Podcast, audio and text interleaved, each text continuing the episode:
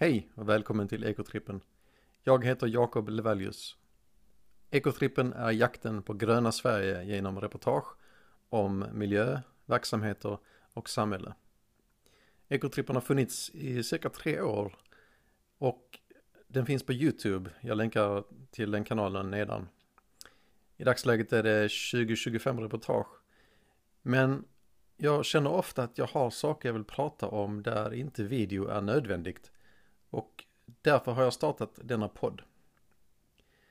Och vi får se hur det utvecklar sig. Allting kommer inte finnas dubbelt på denna och YouTube-kanalen. Eh, så om ni verkligen är intresserade så rekommenderar jag att hålla utkik på båda. Eh, vi får se hur det går. Och som första avsnitt till denna podd så vill jag göra en liten repris av ett av de eh, YouTube-klippen. Det handlar om elbilar. Och jag väljer denna eftersom jag snart kommer göra en uppföljning där jag pratar om elbilsrevolutionen. Så i detta avsnittet så får ni en liten bakgrund på elbilar, vad det är som skiljer sig mellan traditionella bensin och dieselbilar och elbilar. Och med det så övergår jag till den tidigare inspelningen och jag hoppas ni tycker om det. Så håll utkik senare så kommer en uppföljning där jag pratar om elbilsrevolutionen.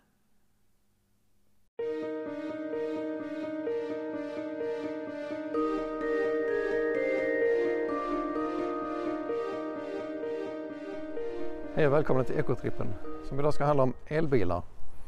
Vi befinner oss vid en klimatskogsplantering som är planterad för att kompensera koldioxidutsläpp.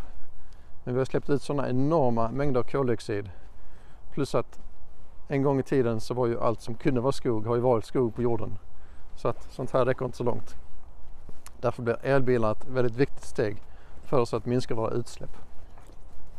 Det finns ju också en annan miljöpåverkan från bilar och det är ju själva produktionen av produkten, precis som vilken produkt som helst. Och där kan ni i ett annat reportage kommer jag berätta om Unity som är ett nytt svenskt bilmärke som är fokuserat på att verkligen minimera miljöpåverkan från bilen. Men i det här avsnittet så kommer det bli en introduktion till elbilar och miljömässiga aspekter om skillnaden mellan bensin och elbilar. Så fem saker jag vill prata om vad gäller elbilen. Och den första den gäller hur annorlunda konstruktionen är i en elbil. Det består i stort sett av en eller flera motorer, elmotorer och ett batteri och en omformare. Och eftersom det är så mycket enklare med en elbil så innebär det att det kommer att bli billigare att tillverka. Det kommer att bli billigare att köpa en elbil och underhållet blir mycket mindre. Det som håller upp priset idag det är priset på batterier, vilket jag kommer till senare. Så, den är mycket enklare än elbil. Och det gör också att vad gäller designen så kan vi ju gå ifrån den här traditionella designen vi haft på bilar som, ja, den har sett ganska liknande ut på alla bilar. Med motorn där fram och så här tanken där bak. Sen den andra saken jag pratar om det är effektivitet. Och här finns det ingen jämförelse mellan bensin och el. En bensinmotor är i bästa fall 20% effektiv vilket innebär att 80 eller mer procent av det energin som finns i bensinen går med förlust som värmeenergi. Och då måste du ha alla dessa kylsystem i bilen. Inget bra sätt att ta sig framåt. En elbil har en effektivitet på runt 80% vilket är jättebra. Kräver inte den här kylningen och dessutom en elbil så varje gång du bromsar så kan du ta tillvara på den energin.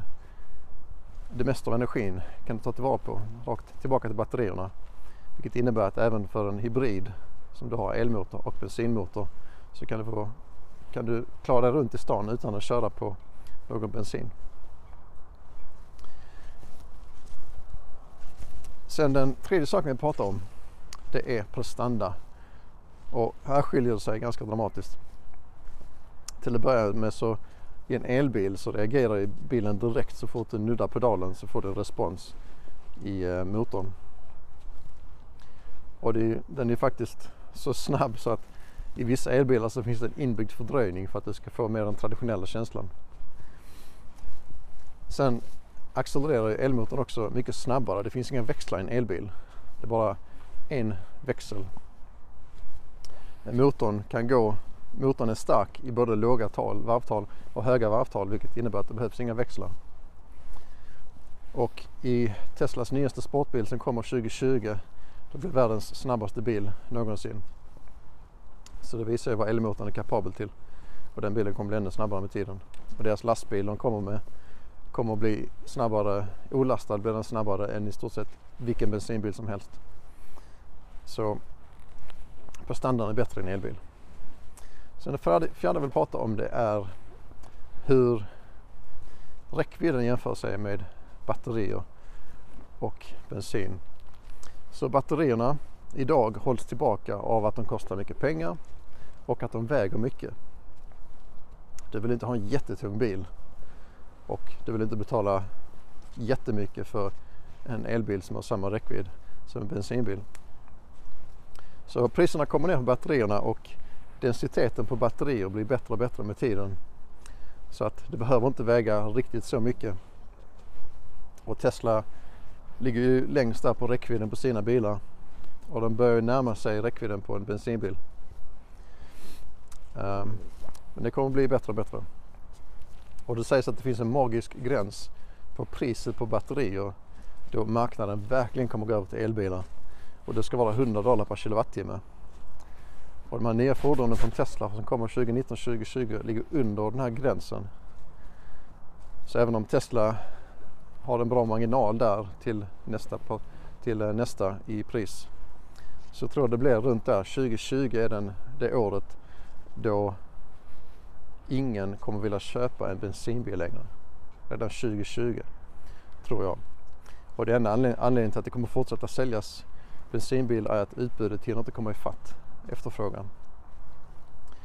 Um, så det kommer gå väldigt snabbt och hybrider kommer ha en kanske femårig glansperiod och sen tror jag de kommer försvinna rätt så snabbt.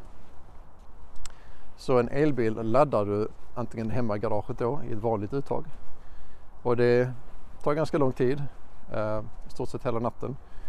Du kan sätta in en laddare med högre ampere, högre effekt så du kan ladda snabbare. Annars så kan du ladda förstås på laddstationer med likströmsladdning som laddar direkt till batteriet utan att gå via omformaren. Så det finns eh, i stort sett vilken elbil som helst tar ungefär då en halvtimme att ladda på laddstationer. För Teslas bilar har större batterier men de har också snabbare hastighet i sina, sin, eh, sitt laddningsnätverk än eh, de andra eh, laststationerna.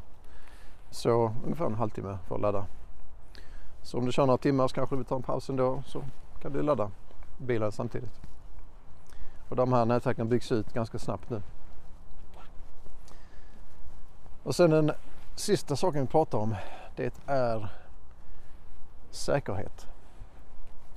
Och med en friare sätt att konstruera bilen så går du verkligen att fokusera mer på säkerhet. Och batteriet, det tunga batteriet läggs ju nu ofta i, i botten på en batteri på bilen. Vilket skapar en väldigt låg tyngdpunkt. Ger jättebra köregenskaper och bättre säkerhet för att bilen har mycket svårare att välta i en krock. Så bilen kan bli mycket säkrare och det är faktiskt så att Teslas bilar har ju Teslas Model S till exempel då är den absolut säkraste bilen testad i USA. Så det är säkra bilar. Och sen ovanpå detta så har vi då alla våra sensorer och kameror som kommer på bilarna som kan varna oss för saker som finns i närheten eller som kan proaktivt stoppa oss från att krocka med saker och ting. Och sen dessutom då senare så kommer då självkörande fordon så att säkerheten kommer bli bättre och vi kommer få färre olyckor i trafiken. Och det är alla jättebra saker. Och det är de fem sakerna vi pratar om om bilar och nu lite mer på de miljömässiga aspekterna. Det är jättebra att vi blir av med koldioxidutsläppen från bilen, jätteviktigt. Vi blir också av med kvävemonoxid och partiklar som gör att staden i luften i våra städer är så dålig. I vissa städer så rekommenderades, rekommenderades det inte att gå utomhus vissa dagar. Så bättre luft i städerna är ju jättegrej. Men däremot så blev vi inte av med det som orsakas av slitaget på däcken och på asfalten. Och däcken innehåller ju då, det blir mikroplaster när däck slits ner och det finns många andra ämnen som inte är bra i däck. Så detta kommer ut i vårt hydrologiska kretslopp i, eh, till slut i sjöar och i hav och kan farliga ämnen då ackumuleras i djur i näringskedjan.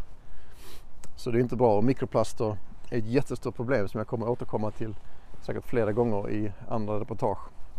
I grund och botten så plast bryts inte ner. Det bara finfördelas, det blir mindre och mindre. Så det blir osynligt men det skapar problem i samhället.